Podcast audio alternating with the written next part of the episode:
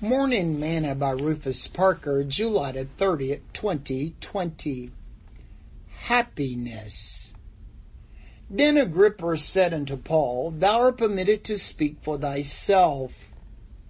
Then Paul stretched forth his hand and answered for himself, I think myself happy, King Agrippa, because I shall answer for myself this day before thee, touching all the things whereof I am accused of the Jews.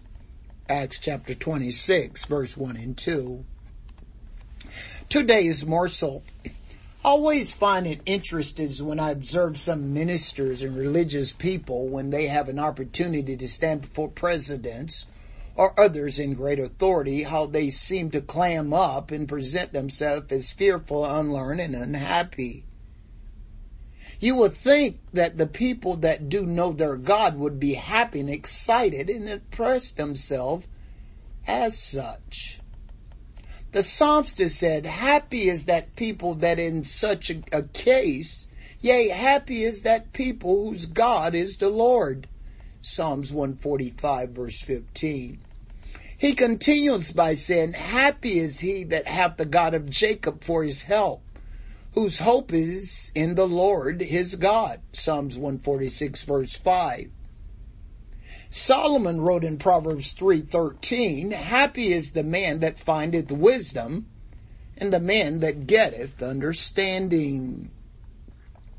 When the queen of Sheba came to visit King Solomon, scripture says, and she said to the king, "It was true report that I heard in mine own land of the acts and of thy wisdom.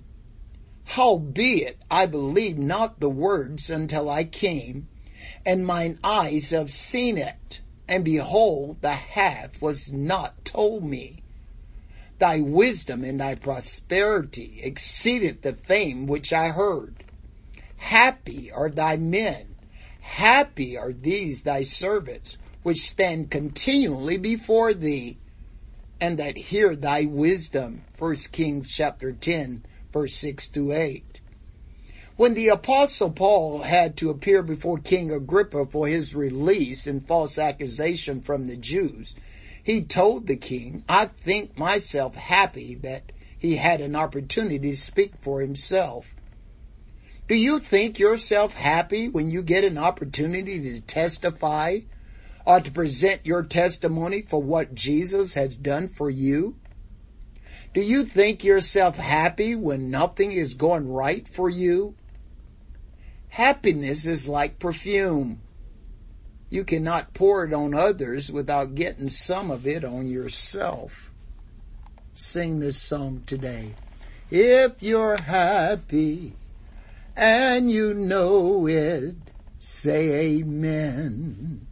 Say amen if you're happy and you know it.